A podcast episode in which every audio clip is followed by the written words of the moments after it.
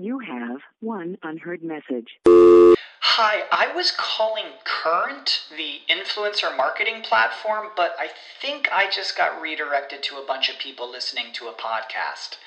Well, anyways, I was calling Current because I was told they could help get my brand set up on TikTok Shop and even build out an affiliate program of content creators promoting my brand. And even have those content creators go on live streams and promote my product there. Wow, I could really use Current. I also heard that the brands they work with are making millions in sales. I guess I'll just go to their website at current.tech.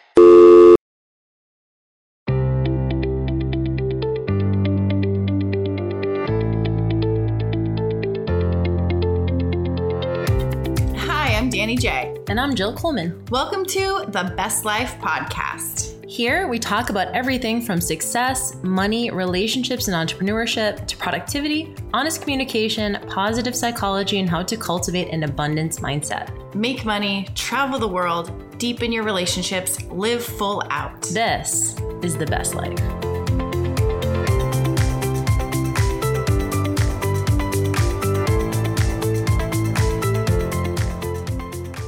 All right, we are good. We are on and on. So, hey, welcome to the Best Life Podcast, y'all. I'm in the Atlanta studio.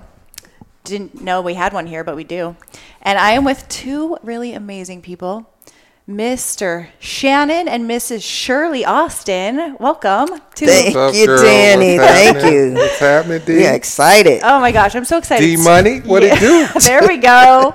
So I actually heard about you. Um, for the podcast listeners, you may not know this, um, but I've been working with a guy named Jeremy Anderson for the last year, um, helping him put together this amazing speaker program. But he's been doing these webinars week after week after week selling his program, and every once in a while he's mentioned his marriage coaches. And I was trying to pay attention, and I remember once he wrote, he said the Austin, so I wrote it down on a piece on one of my notes. I said the Austins, and I needed to come back to him, and happened to come out to Atlanta, and got to meet you guys. In fact, he actually introduced us a couple weeks ago. Right, right, right. So I was like, I need to have you guys on the podcast because you have an amazing story and you help people in their marriages. Um, but all in all, you're just really cool. So, Thank you. Thank you so much. so first off, um, you guys have a business together, but why don't you kind of let our listeners know um, what you really do, um, like right now, and how you help people? They're passing it off. Who's gonna say? This is the tricky part with two people. Like you say first. you say it. well, we we um uh, we we just have a, a, a significant passion for marriage enrichment, and uh, just from the the absolute hell that we have been through, and we wanted to um, do something where we could uh, leave breadcrumbs for people, like to help them guide them from those dark places that that couples can end up. And so, um, in the midst of, of a part of that hell, I personally prayed and was like, you know, Lord, let's not. I, pray that this not in vain. And but can you can we work together to help other couples? And then years later, um, you know, God opened up a, a, a, an opportunity for us to be able to begin to coach couples. The ironic thing is, we've been coaching couples since we were dating. I was about to say that. Since you're Since we were dating, dating, since we were dating. people would so come that's to us. 20, yeah. 20, you know, I mean, we've been together four years yeah. ago. Mm-hmm. Like we would we would be out on a date and a couple would we would be waiting for we I remember us waiting uh, to go into a movie and a couple parked right beside us and we just started talking about relationships and and how they can you know enrich their relationships Yeah. and things of that nature. So fast forward so many years and so many different things happening to us. And um, God, you know, said, uh, you know, I, I, I want you to look at the correlation. The name of our company is Marriage Inc. Um, or the name of, of, of our platform is Marriage Inc. And um, and it, it, the evolution of that is interesting, but it's Marriage Inc. And God was like, well, have you looked at the correlation between failed businesses and failed mm. marriages? That, that that they fail at the same rate, mm-hmm. give or take, Sure. a few percentage points, and then they they so then we all so once he deposited that, he said, and they fail for the same reasons. So I want you to develop something that will help people understand using the be- the metaphor of business and helping if they apply these same principles, success principles Sure. or failure principles to their marriage relationship that they will they will experience the same type of exponential growth or the unfortunate failure um, uh, you know of their marriage relationship so that's where marriage inc like kind of came from So good. So You good. I love when people use principles from somewhere else, whether it's sports, business, because I think that uh, my brain works in metaphors and analogies and stories. So when Mm-hmm. people can, when you first told me about that, that you use business principles, it was like it just clicked for me. I go, yes, I get, I get this, and I feel like it can make a lot of sense to people and to couples because we can understand how businesses can fail and how marriages can fail. So I have a question though for you: Is that how long have you been married, and is this your first marriage? So my first marriage, Mm-hmm. we've been married 24 years together, 26, almost Mm-hmm, 26. and my second marriage Okay. it's my second marriage Yep. Yep. And how long were you married for to, in your first marriage? uh, a total of uh, two or three years Okay. but we only lived together for six months Oh wow. it was it crashed and burned real Yeah. quick Yeah. um, I, um, I, I, you know, y- y- they have this term called self-fulfilling prophecies, and I thought one of my biggest fears prior to getting married was failing as a husband, and that dominated my thought processes. I don't want to fail. I don't want to fail. I don't want to fail. And it dominated to the point where I started failing. I no, I wasn't failing, but the the the dips or the negatives or the the um, not so positive, however you want to frame it, I viewed that as failure, and, and there was no one around me to say, "Hey, that's just life. Life, You're right. going through what I went through, Sure. or or whatever." And so that's that's one of our passions. It's like Mm-hmm. just being able to tell people where you are. It's nothing new. Mm-hmm. It's not. It's not the only. You're not the only person. It's not just happening to you. Um, and and so it, getting to the point where we could just really kind of help people see that Sure. and process it, and then operate from that. Because so many people are just diving out, like, "Oh, it's not working. Mm-hmm. Get out." Yep. Yeah, and you know, I, I feel like we hear that that people just don't try in marriages or they give up too soon. In your experience and people you work with, is that what you see? Do you feel like people just get they feel like if it's not good, then it must be bad and they need to exit, or do you think that there's other reasons people are kind of splitting or getting divorced? Well, a lot of people are thinking that they're not compatible, but people do not understand really what compatibility is.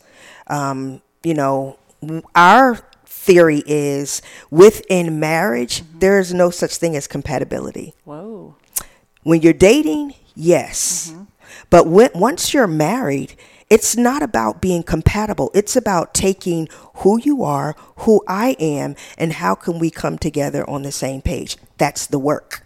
That's the work of keeping a relationship alive. But of course, when you're dating, yes, you better do your homework and you better weed out what is not compatible to you, right? Because once you're married, you're saying this is for life, right? Now we mm-hmm. know that there are you know, of course, anomalies and caveats and all that good stuff. But when you go into it, you go into it saying this is for life. And so you have to understand it's not about whether we're compatible, it's about whether can I accept Shannon for who he is? Mm.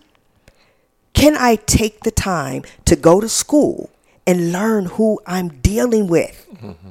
Because in our marriage, we started out dealing with each other just based on what we wanted, what we thought marriage was, mm-hmm. how we felt, right? So that has nothing to do with Shannon. Right. That has everything to do with me.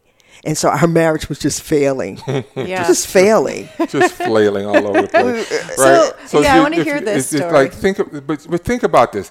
Think about the, the what what is being said, and I don't want to be hyper spiritual, Sure. but we are Christians, so it's like I can't help but come from that frame of reference. Uh-huh. But the, the the Bible says in Genesis um, that therefore shall a man and woman leave their mother and father and cleave to one another, and the two shall become one flesh, right? So I'm, I'm real quickly, right? They can't, see, your audience can't see this, but I want to do this exercise with you, right? So I want you to put your hands together like praying hands, right? So now I want you to press your hands together so hard that they become one hand. It's not working, y'all. It's not. It's not right. It's not. Exactly. It's, it's like right. Right. So that's what God is asking for us to do. That's what He's saying. Mm. That the two shall become one flesh. That is not some rosy fairy tale. Mm-hmm. wo- You know. You know, just flower rose petal. It's not the mm-hmm. wedding, right? The mm-hmm. wedding is the fairy tale and all the fantasy and carriages and all that. But then you get married and your wife is diagnosed with breast cancer and you're faced with now her her mortality. What do you do with that? Yeah. Right? So the two becoming one flesh is a violent, process It is, yeah. molec- like mo- like on a emotional molecular level it is like splitting atoms it is atomic in nature it's violent but the product what comes as a result of that is absolutely amazing and beautiful So good. Okay, so you guys mentioned you've had some struggles in your marriage, as I'm sure everyone has. Um, but you have a story. I think Shannon, I saw somewhere on one of your bios, it said um, something about almost murder, suicide.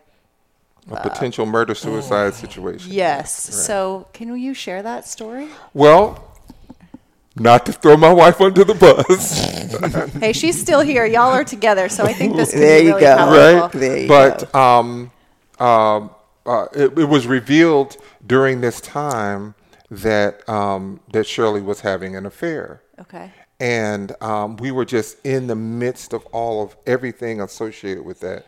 And we would we could probably do a year on your podcast, a series of just explaining what that whole situation was, right? But here we are in it. I'm hurt. The day I found out, um, and you know, men, man, men can't handle that.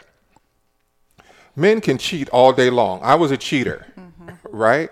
But when it happened to me, it was like the world was coming to an end.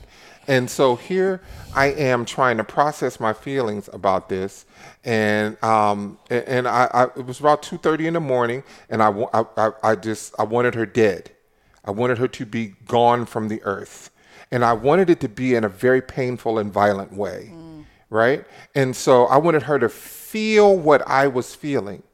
And so I'm sitting on the side of the bed. Now I'm not, I'm not, I'm not, uh, you know, I'm not a violent guy. I haven't been really in no fights in my life. I'm a lover, not a fighter. But Like you guys, if you saw him, he's a giant guy. How tall are you? Six five? six three, Six three. Okay, he looks six five. 300, 300 plus pounds. Unfortunately, he's a he's a large man. So scary enough. even And if I'm he can't do five five. Yeah. So I'm a, I'm a, I'm a teddy bear, but it, in this moment, I was a savage, mm. in my mind at least. And so I'm sitting up in the bed and I'm kind of rocking back and forth, really kind of nemesing and really kind of psych, psychotic looking. You know, I could imagine her looking like, is he all right? Is he about to snap or is he okay? His health. I had just found the day I found the day I found out that she was in a love relationship. Um, uh, or in a love state of mind, not necessarily a relationship, but a love state of mind with someone else, uh, uh, I also found out on that day I had to have heart surgery, Oh wow. open heart surgery, and to pre- to repair a valve. And so I'm sitting, I'm dealing with all of that during this time frame, right, in our lives. And so d- at this one particular night, early in the morning, about two or two or three in the morning, I'm sitting on the side of the bed, I'm rocking back and forth, and she wakes up and she sees me. And she's like, "Hey, are you okay?" And, and, and she's like, "Is it your heart? Like, what's like, you know, right?" And I was just kind of rocking back and forth, and I was like, "You know, no, I'm just uh, right now. I'm trying to figure out, you know, how, how, I'm asking God to keep me from killing you right now. I, I'm trying to, I'm trying to kill you, but not kill you. And um, but the only thing that I had to kill her with was in the kitchen because I didn't have the courage to beat her to death, right? So I didn't have that that in me. I'm not that kind of savage, right? So I couldn't beat her to death. I didn't have any. I didn't have a gun or anything like that. So the only thing I had to kill her with was in the kitchen, which was one of our chef's knives, and um, But then I was going down the way I'm wired, my personality is wired. I, I look at, I, I walk things out. And um, and so I'm walking this out, and I was like, well, if I kill her, then I have to kill my children, because who wants to have their children growing up being teased or thinking my, you know, my mother, my, my father killed my mother, right? You know, would they blame themselves? Would they, you know, any of that? And so I said, well, uh, and then if I kill them, well, then I have to kill myself. Well, I didn't want to not live. I just didn't want her to live, right? So it was, it I love was, that Shirley's laughing about this. but it was, it was just so, so of course, me sharing that with her, Yeah. that was really a, a, a it was a, a, a process of terrorizing her, right? Because I could have just said, "Oh, I'm all right. I'm just working through some things." But I wanted her to, because I couldn't go through with what I was I, I- was saying. Yeah. But I wanted her to feel something from that, and she sat. I mean, she sat up for the rest of the night. Poor thing, in a most uncomfortable position um, and she said that she didn't want to leave. She didn't want to leave that position because she was like, if I try to go for the door, he's going to get me. If I try to, you know if know, I say something, if I say something wrong or flip it, right, Right. he's going to get me. So let me just sit here, be quiet, Right. and um, and it was it was a long period. It was, Eventually, I laid back down and went to sleep. So Shirley, you didn't even respond. You didn't say a word, or did you just like no. I mean, when you hear somebody listen, like he said, Yeah. he has never. That's just not who he is. Right. Shannon doesn't even like curse at me when we get in arguments. He's not cursing me. Yeah. During an so when he sat there and said, "I'm sitting here thinking about how I can kill you," I knew that that's what he was thinking about. Mm.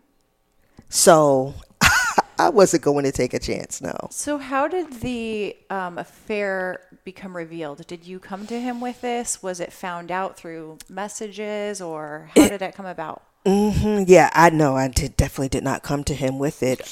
she definitely did not come to me. um, I believe you received something in the mail. she received the the the the, the, the, the there was a desire to get me out of the picture and so i received a postcard in the mail because I would I wouldn't leave. I wouldn't divorce him. Right. Right. And so I kept being pushed to do that. And You were pushed to do that by the other person. Yes. Gotcha. yes, But what were you thinking? Were you just trying to have your cake and eat it too? Like have both and just try to appease, or what was going through your mind of how you were going to work it out? well, Danny, it was it's interesting because um, been in many relationships before Shannon, um, toxic, dysfunctional relationships. Stayed very faithful. I'm a very who I am, how I'm wired. I'm loyal. Sure. To a default, I'm loyal. So then I get in my marriage, right, and I have an affair. But what I realized was I was so just hurt and broken by Shannon continuing to hurt me mm-hmm. and having an affair. It was literally like one day I woke up and I said, you know what? No more. I'm going to show you I can do you better than you can do you. And it's weird because it was just something mental. I, I cannot explain it to this day. Um, but it was like Pandora's box opened up and, you know, started, you know, online and, um, So for you, it wasn't really an accidental. You met somebody and like no, you didn't mean to fall in not love. really. You were kind of like, I'm getting. It was almost like revenge yeah, affair it's, kind it's of like thing. searching. Sure. Searching because I wanted to feel. Yep. I wanted to feel the opposite of what I had been feeling for all these years. And looking back, are you glad that you got found out? Oh gosh, yeah, absolutely, I am. Mm-hmm. Abs- be- listen, I don't recognize that person. Mm-hmm. Mm. Who I was then, I don't know who she is. Right. I literally was not myself. So those moments when you find out you got the piece of mail, you're found out now, so your secrets are open. Mm-hmm. What was the initial like once he found out did you go maybe this is my out, I'm going to leave or were you kind of like good now you feel what I feel? How were you feeling? And then I want to ask Shannon how you felt right then. I mean, obviously we know you were wanting to kill her, but the next step, but what did you feel right away when you were found out? it's funny because I was scared because I didn't want to hurt Shannon. I just didn't want to continue hurting because I love, like at the core, I love Shannon. So for me, it wasn't a good now, you know, um, we can, you know, it's out and um, you can hurt the, the way I hurt. You know, a part of me did feel like that, right? But for me, it was just a moment of embarrassment, shame, guilt. I was just, I was just, it came to a point where emotionally, I was almost just broken.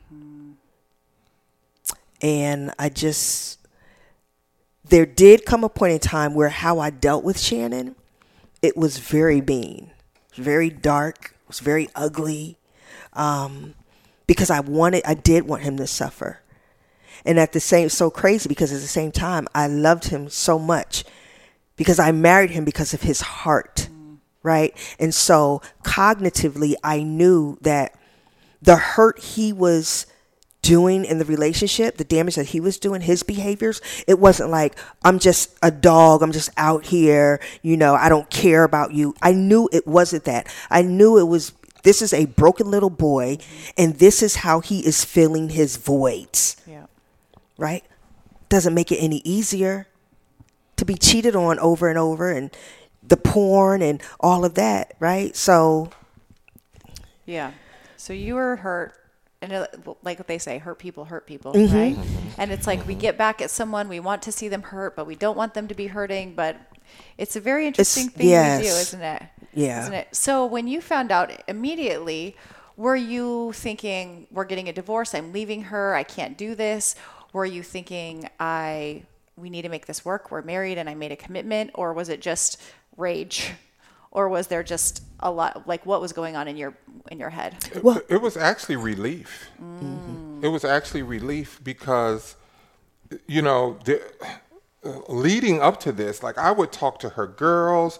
I would I would ask her like, what do I need to do? How do I need to be a better husband? What do I? Okay, if you do, they they would say, you know, if you do this, this, this, and this, so I would do that, that, that, and that, and it would still be. And I was like, well, wait a minute. Now I keep changing. I keep morphing. I keep whatever, and I still feel this same distance, this same uh, void, things of that nature.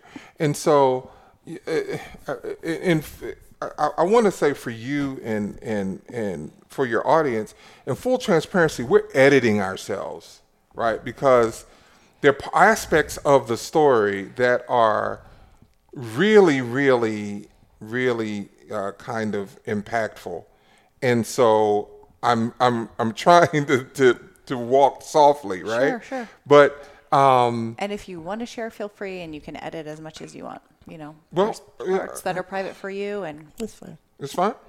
So Shirley's affair was with a woman. okay, And so um, that does something different to a man because, like, if, if it was more money, if it was a better job, I mean, I couldn't do nothing about a, a bigger penis, but you know, we could, you know, the toys. There's something that we could do. Like those are areas like there's something you can do something about it if you're not if you're not romantic enough, whatever. But when you can't even relate, and that's what she would say to me, like you can't relate to me. She said it is impossible for you to understand how, what this interact like what this interaction Yeah. means for me. And so when I was faced with impossible, it was like, well, doggone it, like, well, Yeah, there's what nothing- hope is there? Sure. But when I say relief, because Shirley is tomboyish, and then I knew that there was something keeping us like even when we weren't going before I there was something like keeping us from fully connecting, right? And you know, as I as we went on in time and discovered that she was um, molested from age nine to thirteen. I mean, um, just by more than one person, and and all of these different things. When she shared with me, well, she didn't share it with me. Once she could confirmed because the postcard was her being outed wow, by the by the the the the well, I'm not going to use those words, but it was a very mean person doing mean things, but making her feel like uh, they they had her best interest in. Was in it the mind. the postcard wasn't from the person you were seeing? It was someone else? Yes. Or it was? Yeah, Oh, it was from, it was from okay. that person. And so the postcard was like, it, it, it kind of outed her. And I was like, yo, wait a minute. Um, I called her and I was like, hey, I got this got postcard. This is what it says. And Shirley was like, oh, her family is. Uh, is is is jealous of our friendship and blah blah blah. Well, the next morning she confirmed after my appointment, hey, yes, this is true. And I remember bawling like a baby, like in relief, in pain, in anguish. But in that moment, this is what God said to me. Uh, She was forgiven immediately. In that moment, God said, if you do not forgive her, then do not ask me for forgiveness. Wow.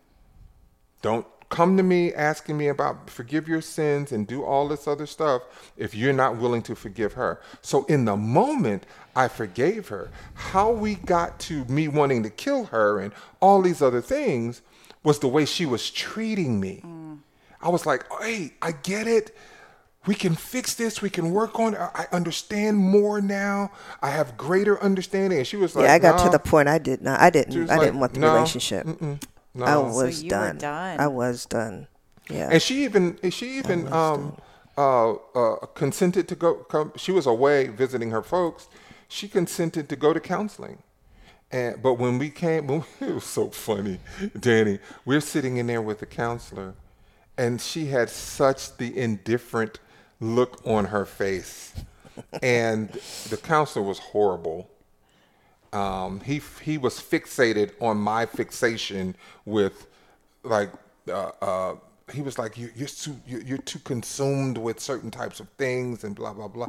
I'm like man, what does that got to do with anything that we? So we both looked at each other like this is not right. This, this is not isn't- this is not the guy Sure. right but um but yeah man that it was that it was that it, it, it was an immediate i i listen i'm i'm the most non-judgmental person you'll ever meet if you just tell me the truth Sure.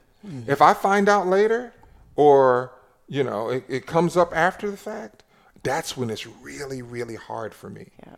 And that's where the sense of betrayal is, right? It's the lies more than the action. Mm-hmm. yeah. So if you were so done, why did you consent to go to counseling? because I did love him, right? You know, so I did love him, right? Even though I hated him at that time. Um, I didn't want to be divorced. We had two children. Two baby- two so now I'm thinking like, oh my gosh, what's about to happen?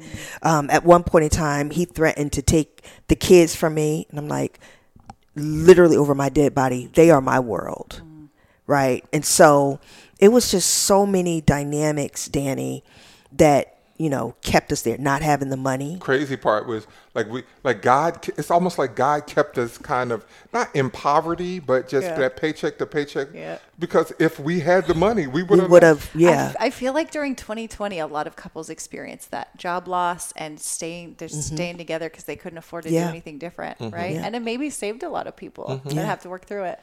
It, listen, at one point in time, I told him, "When you touch me, it feels like rape." Wow. and we went like eight months. He, he and I mean, he just did not touch me. I did not want him to touch me, and I always say, you know, Shannon really showed me Jesus because he became somebody I didn't even recognize, just wanting to love on me and be there for me and support me, even with the the woman who I was in the affair with.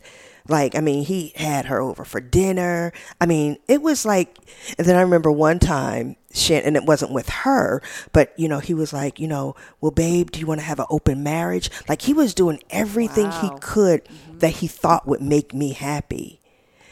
He really was fighting for our marriage. Um, but it was him being that man that opened the door for me to come back come on, come back from the edge.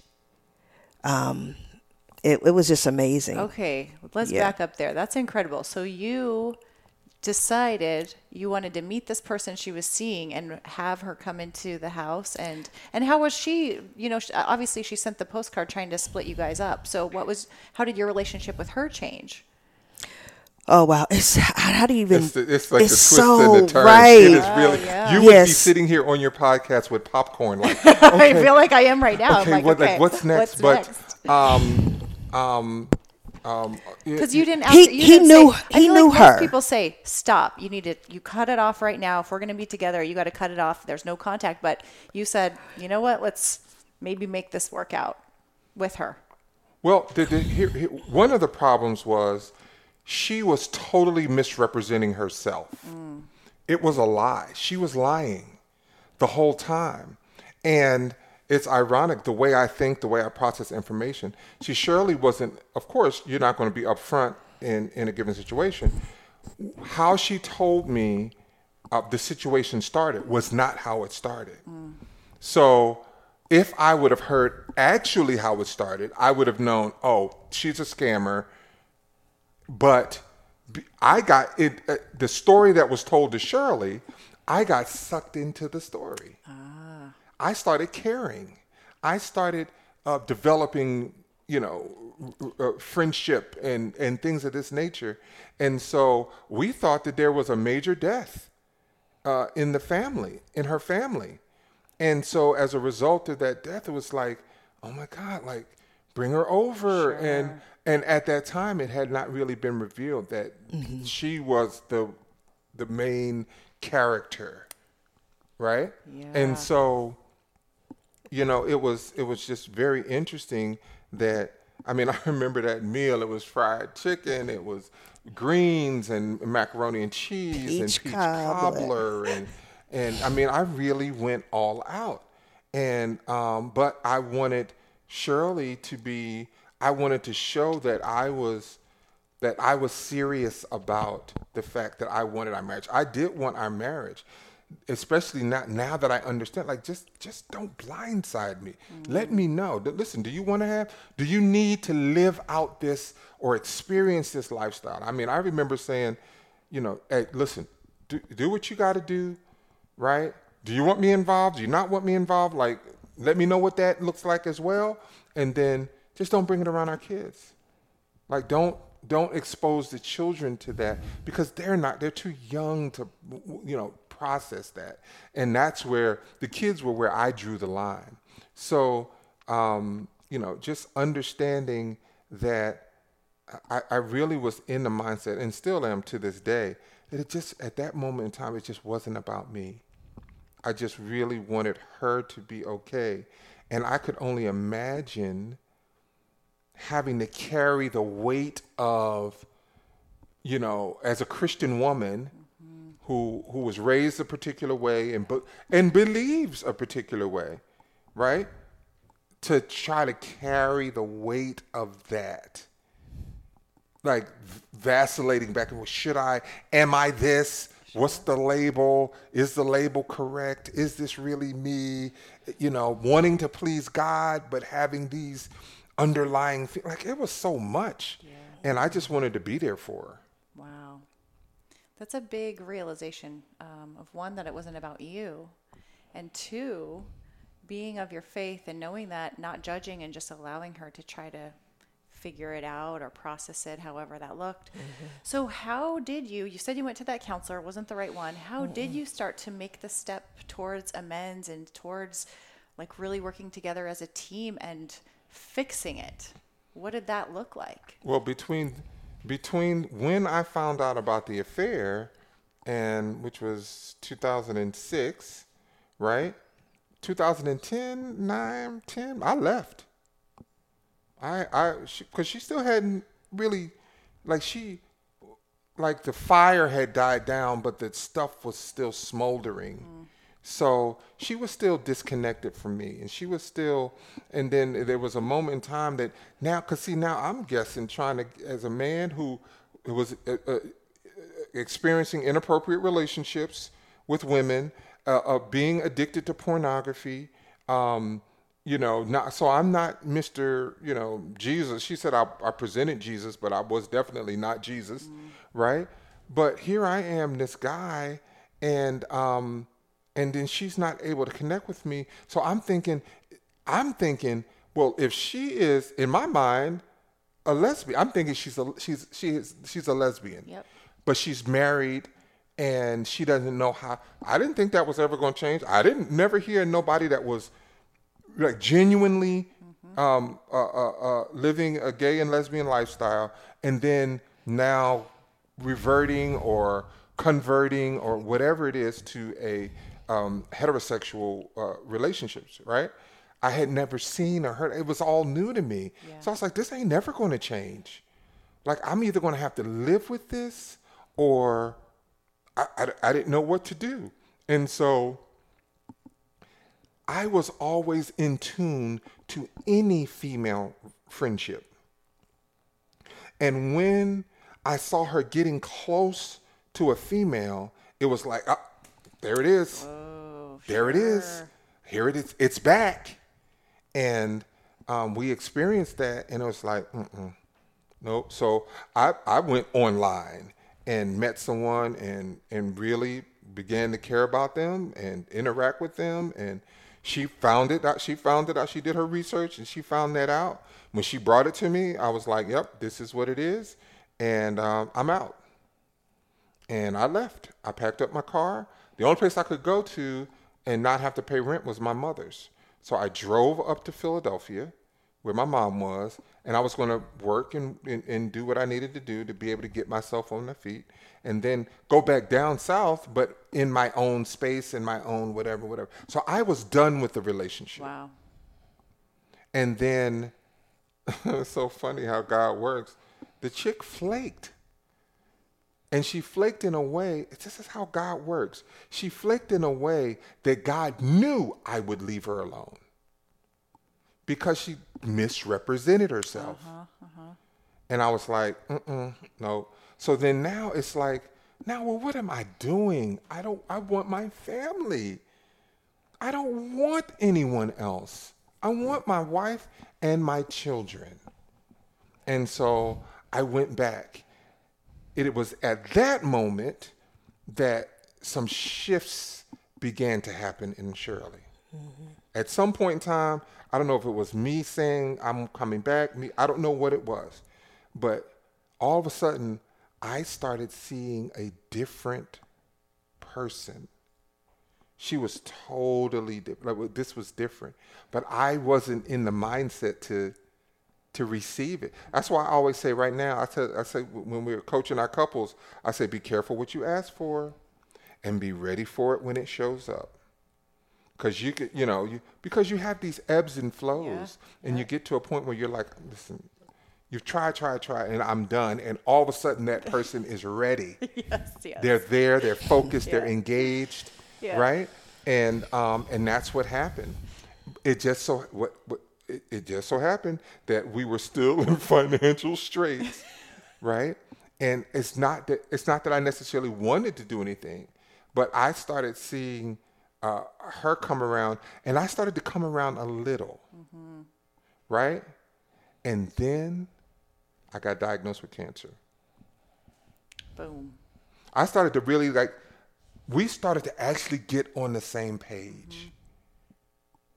Right? I was traveling, uh, working, I work in the music business. I was traveling, touring the, the world, and she was coming around. I mean, she would, it, it was like really, we were getting to a particular place. Yeah, it was a good- place. about two years before you got cancer that we were- right? yeah, yeah. And then, boom, I got diagnosed with cancer. Mm-hmm.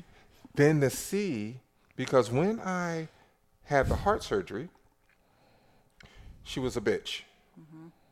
Like, I remember her having to wash me in the hospital. And it was such a rough, uh, unloving. And, and now here is the reason why this is uh, uh, uh, relevant, right? I married her because I thought that she would take care of me when I was sick. I was like, she, I saw the way she was with her parents. I saw the way she was with our, my, one of my best friend's son. She was like his nanny. Um, I was like, man, she's, I saw how she was with children. I was like, man, she's going to be an amazing mother and she's a great caretaker. but she was emotionally disconnected, which made her a horrible caretaker. And so that that that um, so then, but when I was diagnosed with cancer, um, that she wasn't that woman anymore. So the cope, I didn't even know how to receive the attention that she was, and the care, and the compassion, and the patience, and the, and the, um, I had to have a portion of my lung removed. Like I remember telling her that, um, you know, telling her and the boys. I made sure friends were around, so you know, I'm trying to keep it together so that she could break down. But after she broke down and she dealt with it, now I don't know if she's had any other breakdowns, but from that that time in the hospital, Huntsville Hospital, she broke down. She she she, she just bawled like a baby. After that, all I've seen is steadfast, like uh, loving wife, caretaker, whatever. And I've had a major Ill, uh, illness after that, and that was the shift. Okay, so I want to back it up because I want to hear your side, and then we'll get to the end of the cancer. What was happening, and what was shifting in you?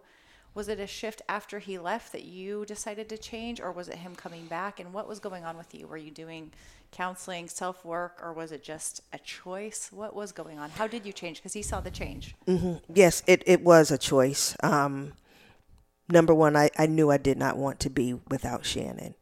And I knew that I did not want to be miserable with Shannon. And so I said, if I'm going to stay in this relationship, something has to change. And the only thing that I can control is me. And I'll never forget, I was driving home from work one day, going to pick up our boys from school, and I was just bawling, crying, wailing. And I was like, God, I cannot do this on my own. And I've got to stop focusing on Shannon. Because in our relationship, my focus was, was what Shannon was doing. And I was trying to fix him. And if I'm trying to fix him, then that means I'm not fixing me. And I said, I want you to literally show me everything about me, all the ugly about me, right? Because in our marriage, Shannon would say, you know, you know, babe, you know, you know, when you do this, it makes me feel like this, or you know, you're not giving me enough affection, or you know, whatever the case may be. And I was- just filled with excuses why you should be happy with what I'm giving you, ah. right? And so I was like, that has got to change. Like, why would anybody want to live with someone like that? And Danny, I just listen. God said, oh, "Okay, you want me to show you you? I'll show you you." And that's just exactly what happened. And I really started to see myself through Shannon's eyes. And I, this wonderful wife that I thought I was, and my justification for having an affair, that all got taken away. All got taken away because I'm like, I was a horrible wife, Danny. I was. I was not a good wife. Of course, there were some great aspects. I'm a wonderful person, but as a wife, I was not hitting the mark. And so I really did go on a journey. So interesting because 2000 and I believe it was four before the no, it was 2006 once the fair came out, maybe 2007. Um, I actually ended up starting a podcast, and it was called Relationship Rewind, and the premise is how do we rewind back to our authentic selves? That means before the trauma started. Like who God created us to be, right? He created us to be happy, whole, healthy, um, filled with peace and love and forgiveness. Like that's who we are as kids. We're so forgiving. We're so kind. We want to share. We want all the love that we can get, all the love that we can give.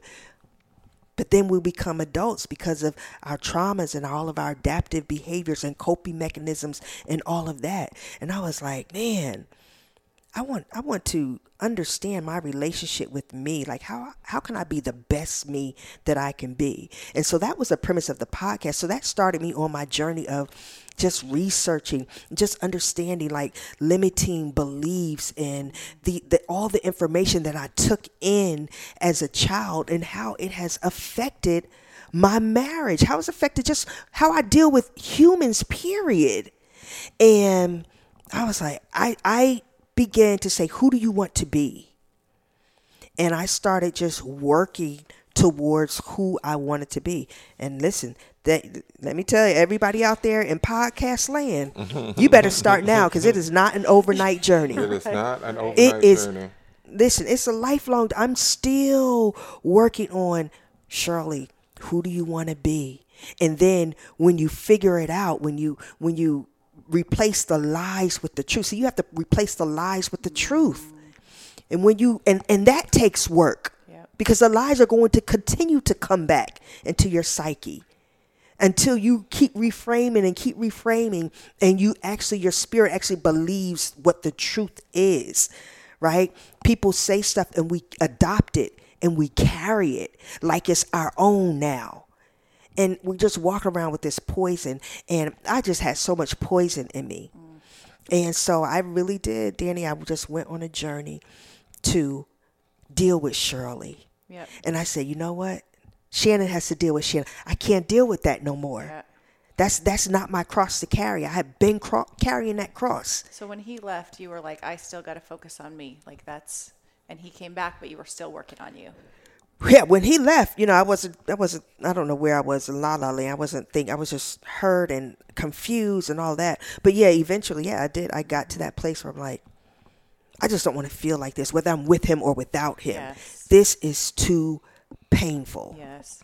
Were you going to counseling, reading books? What were your, how was the process? Was it just like you'd have a thought and you're like, okay, this is nonsense, and you just worked through it yourself? Were there influences that were helping you or tools that you were using? Yep. For me, um, definitely praying, um, reading, um, podcasts. I had people um, who who a, a great circle of friends, a support system that I could just go to to be fed in a positive way, um, who encouraged marriage, um, and you know, I just I don't know, it's just certain things I took out of out of my life, um, that certain people I took out of my life, um, that weren't good influences, and I, I really had to just I, I really had to just quiet the noise, and internalize and go deep within myself. And and honestly a lot of that was prayer because from a fleshly standpoint there were certain things I know it is beyond me. I did not have the power to do. And so I literally had to pray my way through when I'm feeling a certain way. I had to take that to in prayer. And um And it's a different. Uh, uh, I'm sorry to interrupt you, babe, but we were introduced to a different kind of prayer. It was um, uh, Renee Mobley, who uh, Jeremy knows, and um, who is like, that's like our Yoda, Okay. right? Who who who who dived in there with us, didn't charge us, you know. Um, um, well, not all the time, but it did- mo- for the most part, didn't charge us or whatever. But she introduced a concept to us that we actually uh, deploy in our coaching, and and so it wasn't just prayer; it was um, laying siege to heaven's gates. Like if you and if you, like when you hear that, if you understand what siege warfare is, it is that mindset of I'm going to choke out heaven. Like you're going to give me my breakthrough. My blessing is going to come and I'm not leaving until I get the response that I need from you. That was when um, Jacob wrestled with the angel. And it's like i'm not going to let you go till you bless me. Hmm. And even though he walked away changed like he walked away with a limp he walked away injured from wrestling with the angel all night but he got his blessing. He hmm. got his breakthrough.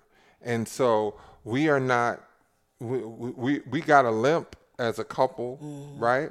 But we are strong and we are um, you know, not perfect by no Right, stretch of the imagination. right. But I just wanted to highlight it wasn't just prayer. Mm-hmm. And now just even, you know, getting into understanding um, you know, different aspects and different approaches to prayer. It's like and I don't care what you are. You could be Christian, Muslim, Hindu, but whatever. This whole idea of getting into this spiritual realm, right?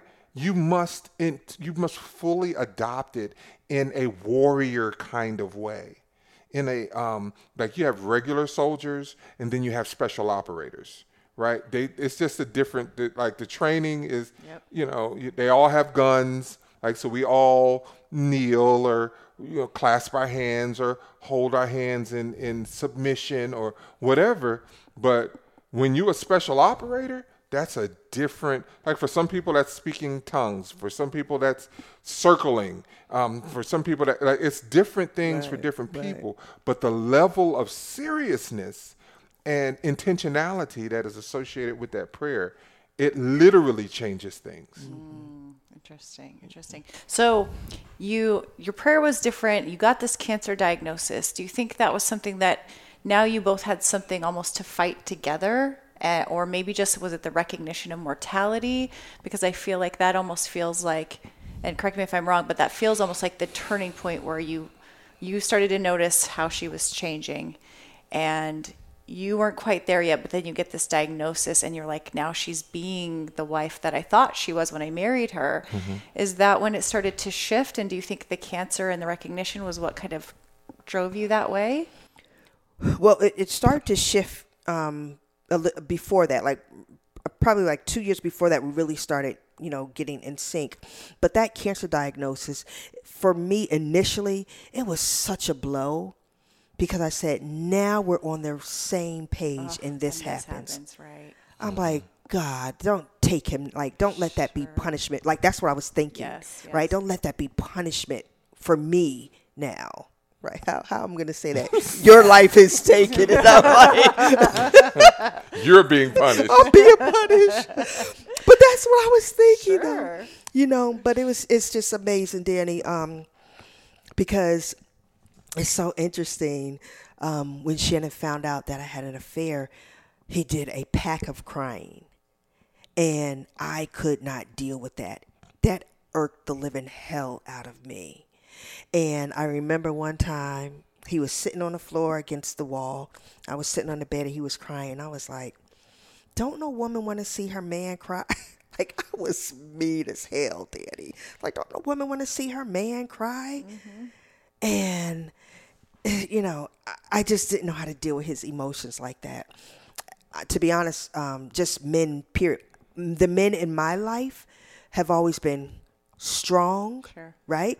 So a man who's so in tune to their emotions, like Shannon, I looked at that as a level of weakness. Yep.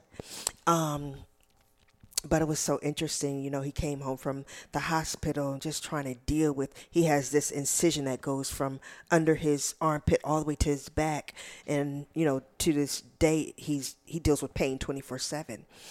And um, he came home, and I had to shower him, right? And one day, like he wanted to do the shower on his own, and I heard him just bawling in the shower. And I'm like, oh Lord, what happened? Mm-hmm. So I run to the shower and now I'm fully clothed. I get in the shower and just hold him. Mm. And we're just sitting there on the shower floor. There's right water's pouring down and he's just bawling. And like that's when I I was just like so happy because I was like, wow, I'm changing like this stuff is working. I'm literally changing because how I viewed him was so the opposite of, you know, six years prior or whatever. And I was like, man, it's just so amazing. You know, the journey, it's been difficult for Shannon more than anybody. Um, but we, we, man, it's just connected us even more. Just, mm-hmm. you know, he he sometimes he thinks that he's a burden. Many times he thinks that he's a burden, and but I'm like, I would not want to do this with nobody other than him. You know what I mean? Like, yeah, Yeah. it's good, babe. It's really, really beautiful. Mm. And that's a really, really amazing moment.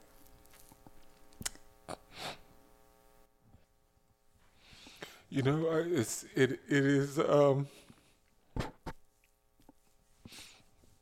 I carry the weight of so many people that feel they can't make it. You know what I'm saying? And and I just want to say, get your freaking like you don't know how heavy it can be. Get it together. You can do this. You know, like it's been really, really hard, and and um, and not just just you, know, you you take the relationship stuff. I, I I carry the burden of of of being a David, you know, just being a wretched sinner, but having a, a, a heart for God. You know what I'm saying? And and just I just we just want to see what we've discovered in our coaching is if you work it, it works. All you got to do is do it. It's hard as crap. It's hard as crap. I I was listening to Jeff talk about CrossFit. You know, he kind of shared a little bit of his story with us, and we did CrossFit for a while. And and I remember, um, you know, this was after my surgery, right? So I was in a much weaker state, and so we're learning, you know, how to clean and how to, you know, with the PVC pipe, learning proper movements, and the, and I remember the first like actual WOD that we did. It was it was a, it was like um, what do they call it? It's the um, the open. It was Yeah. the Oh, open. jeez. we Oh, went to CrossFit. The first it was an open. Oh no. And so the whole gym was doing whatever the world was doing, Yeah, right? I forget what it was. I know we were doing wall balls and we had to run and I remember just leaving that like, "Oh my god, I'm I'm going to die." But then I went back and I remember doing burpees and remember doing this and remember doing that. And I would in, i i- as I I would walk from our house. It was probably about a mile and a half, two miles. But I was determined to get to these workouts, and I was offered. We were offered the, to be a part of the, the box for free, to sit on. Um, the owner had a nonprofit, so she wanted me to sit on the nonprofit, and I agreed. And she said, in return, we'll give you membership to you and your wife membership to the box. And I remember doing these workouts and walking out of there not being able to walk somehow and having to walk home. And how hard that was. And um, I remember the, you know, I, I remember how weak I was and, and how sick I had been. And I remember being a being at home and I was on the toilet and I stood up. And I was like, yes! like success. Yes! I didn't have to hold on to anything. Right, right. I didn't have to do anything. I just stood up. And it was like, I stood up. Mm. You know? And it was like, well, you just, I didn't, ha- I hadn't seen any growth, but I remained consistent. Yeah. I was going, I was doing what I needed to do. And I was relentless, wasn't I, babe? I like, I did, this was, I was very, very committed. And the only reason why I stopped is I went back on tour.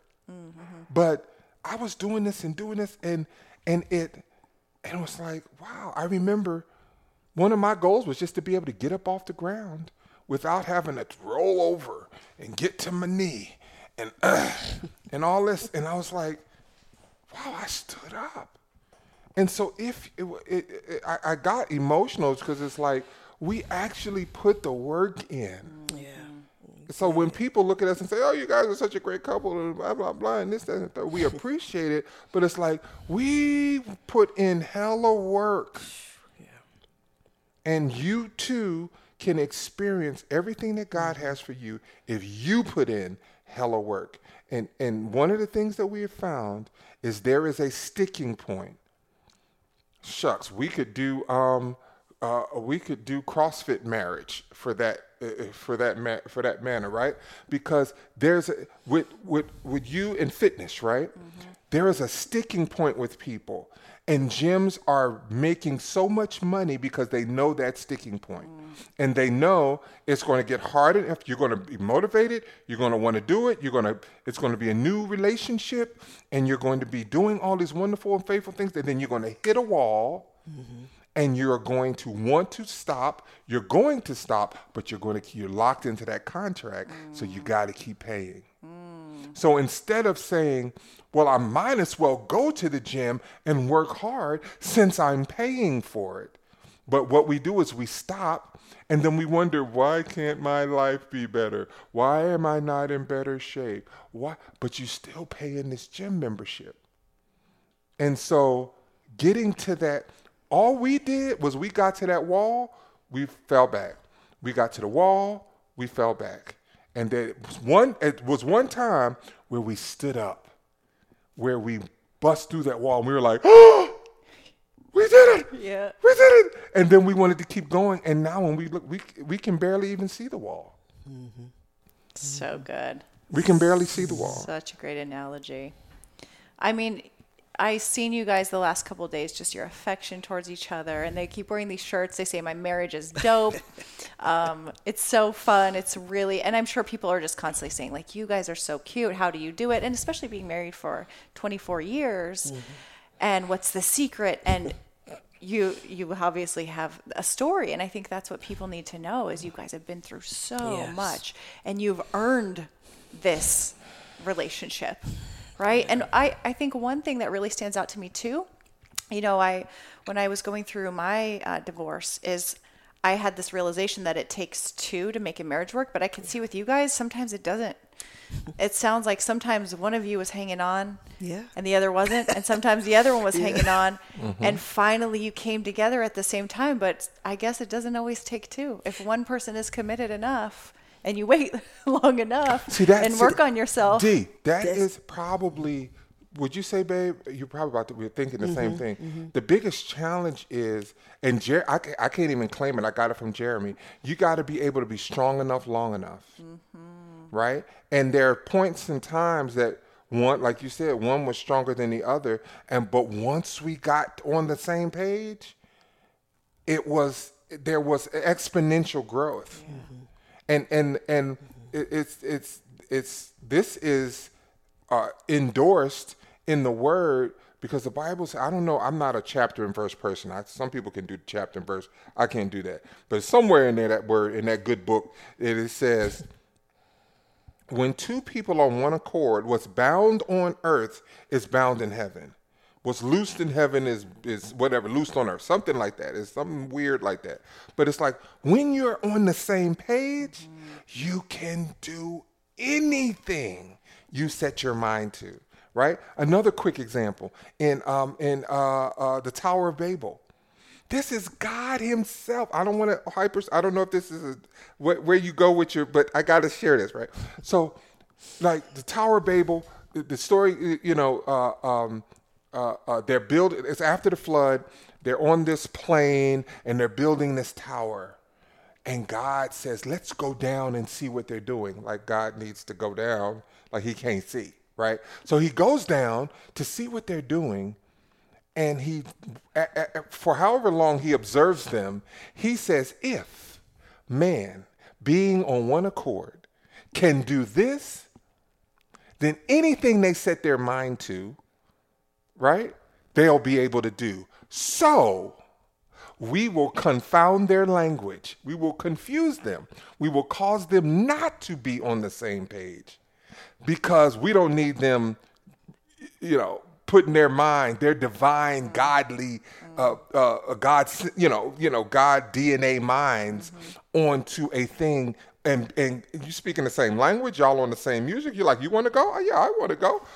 It's right. So even God recognizes when two people are together or three people are together, or when we're like minded and we're moving in the same direction, what we can do. There's nothing that you can't overcome as long as you're on the same page.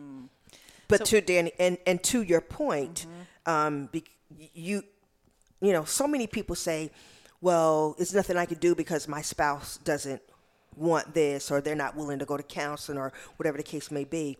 And I am encouraging you that nine times out of ten, you can start the process.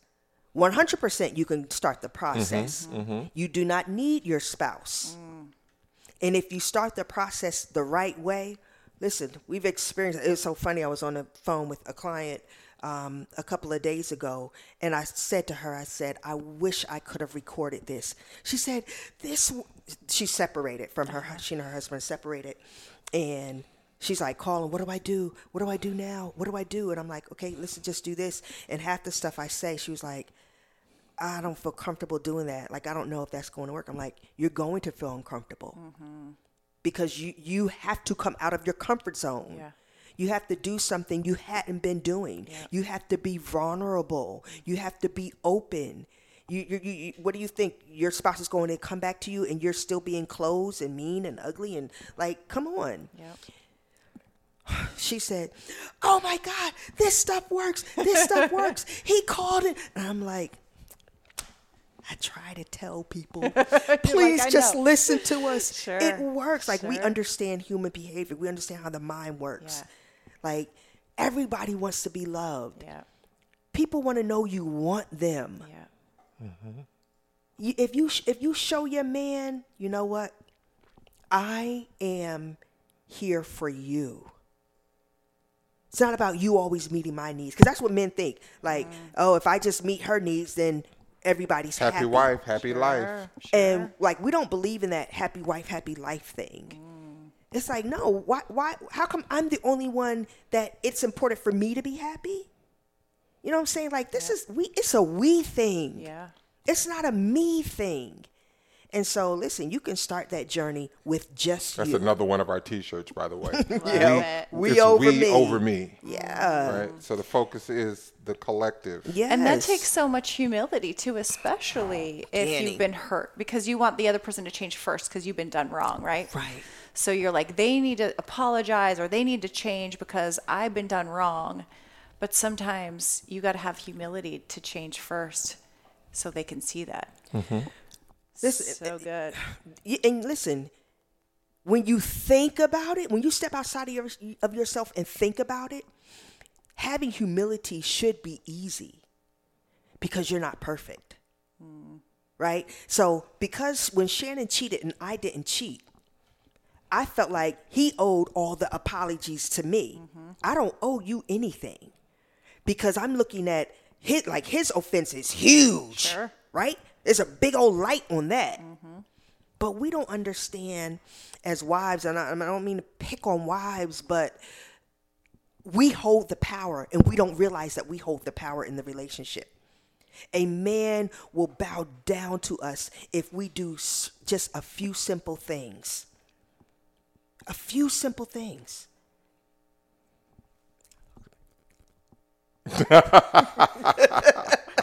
what was that mouth? What were those I two s- simple things?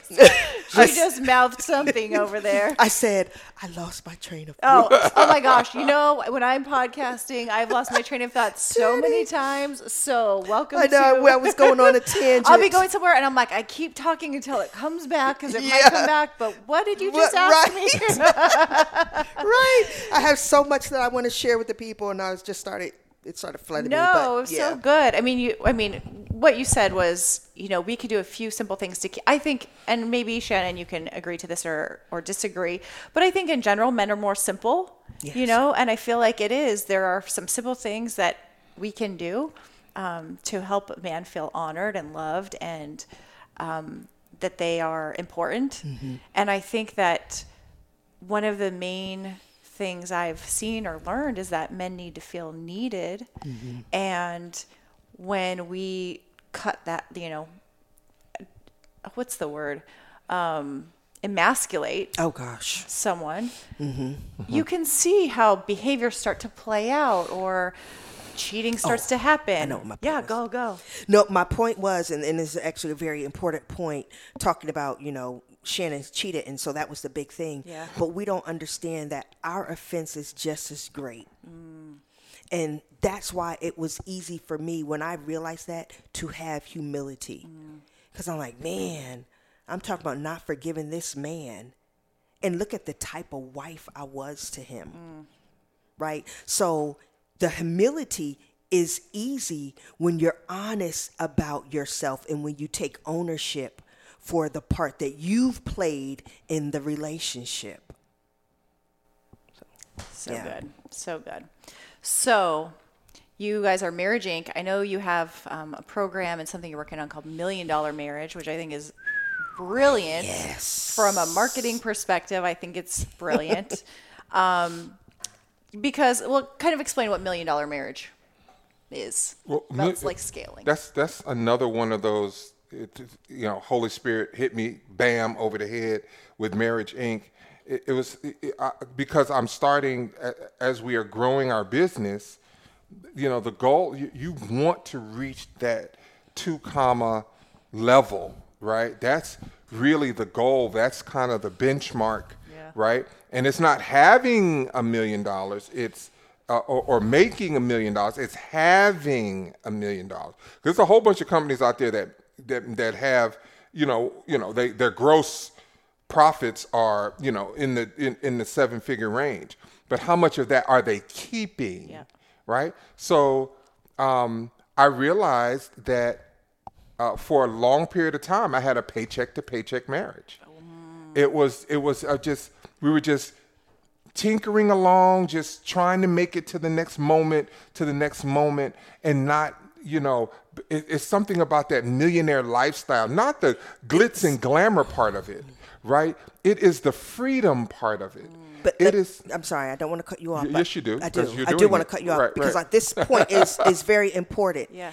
It's not the paycheck to paycheck. It's the mentality. Yeah, the ma- yes, Yeah. yeah, mhm.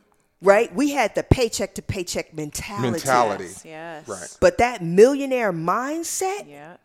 that's a whole That's a, different. that's a different ball of wax. Yeah. And, and and it's and this is in development with us because we are understanding just as individuals and as entrepreneurs looking at oh making we we went from last year uh, or a couple years ago not being paid for clients not even feeling like we could ask clients for payment so we never brought it up Yep. to developing systems for payment.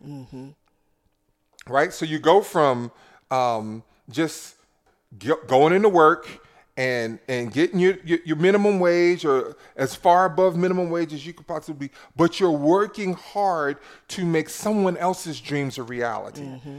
Do you know why I don't wear Jordans? Why? I decided that I was not sending his kids to Disney World anymore. yes.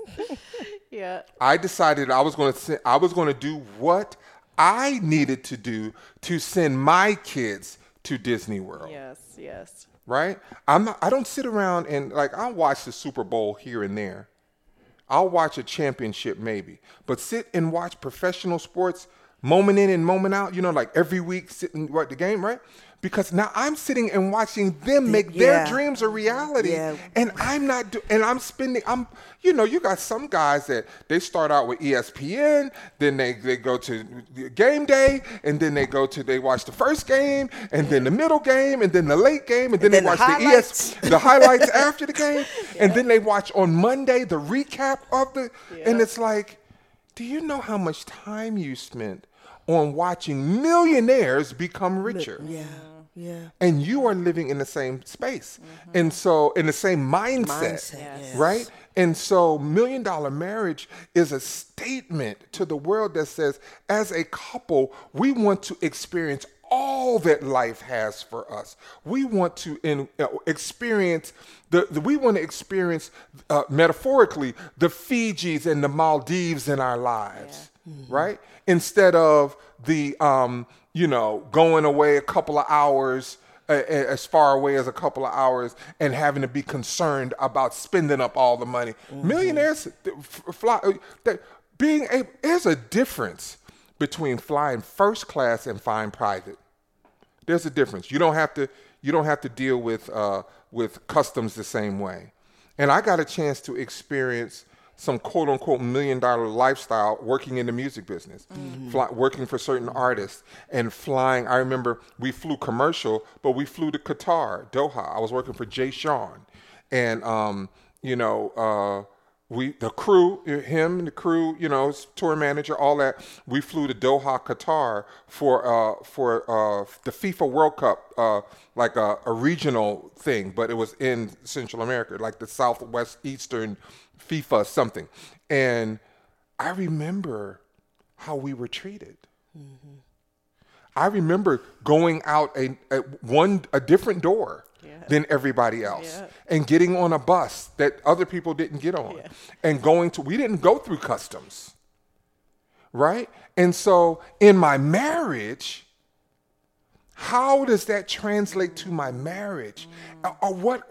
There, there's some things I don't have to deal with the problems that Joe Blow couple over there is dealing with because I go through a different door. Mm. I don't go through that door. Mm-hmm. I don't have to. I, I'm, you know, when you once again using commercial travel, right? It's one thing to walk in the terminal and try to find something to eat. But there's another thing to go in the lounge and there's a spread laid out for you. Mm-hmm. Right? And so that's the difference in the, the coach to flying first or business. Having one kind of marriage that says, This is all I can see for myself. This is all I'm going to experience. I'm going to sit in this, posi- in this uncomfortable position for the rest of my life only having because of because I hadn't put into things what I needed to put in things to make it so I can lay flat in my marriage and enjoy the big screen and the service in my marriage and all of the abundance that is available to everyone. And and it's so funny because you hear people say, "Man, that's hard though. That's that's so hard." Like that's what I I, I hate to hear clients say that's hard or people. It's hard raising kids. You don't you don't just throw them away. You still raise them. It's hard learning a new job or uh, you started over a new career if you want to become an entrepreneur. Oh my gosh, how many people are becoming entrepreneurs? That is one of the hardest things. But you're doing it. And what you know what you're doing? You're doing your research. You're trying to figure out how to do it. You're getting people to coach you how to do it. You're doing everything that you can in all the other areas of your life. But you're married. But then it comes to marriage and it's just like, oh, but it's hard. Yeah, it's hard. Anything worth having is hard. Yes. and anything worth having is worth investing in. That's the that's probably another thing. Like you know, let's say that you earn your millions. Uh, a person earns their millions through the stock market. You would look at Warren Buffett. He's not doing a quote unquote a whole lot of hard work. Like when you look at you know the entrepreneurs that we've been around and you've been around and being around you and Jeff and Jeremy and Tracy. That's a different kind of work going on. But his work is no less uh, impactful, right? But he he- he is he decided early on that he was going to invest invest in himself, invest in knowledge. Uh, instead of reading, I hear him talking about instead of reading Penthouse or Playboy magazine, he read uh, uh, annual reports Yeah. right? And so he got to a point where the way that he earns his millions is different from the way Mark Cuban or the way um uh uh uh you know I can't names are failing me now, but you know all of these ultra millionaires they've all done it differently, but they've all invested in themselves. You when you when you look at um uh uh um the founder of Apple, what is his name? Um, Steve Jobs. Steve Steve Jobs. Jobs. I don't know why I'm having brain farts.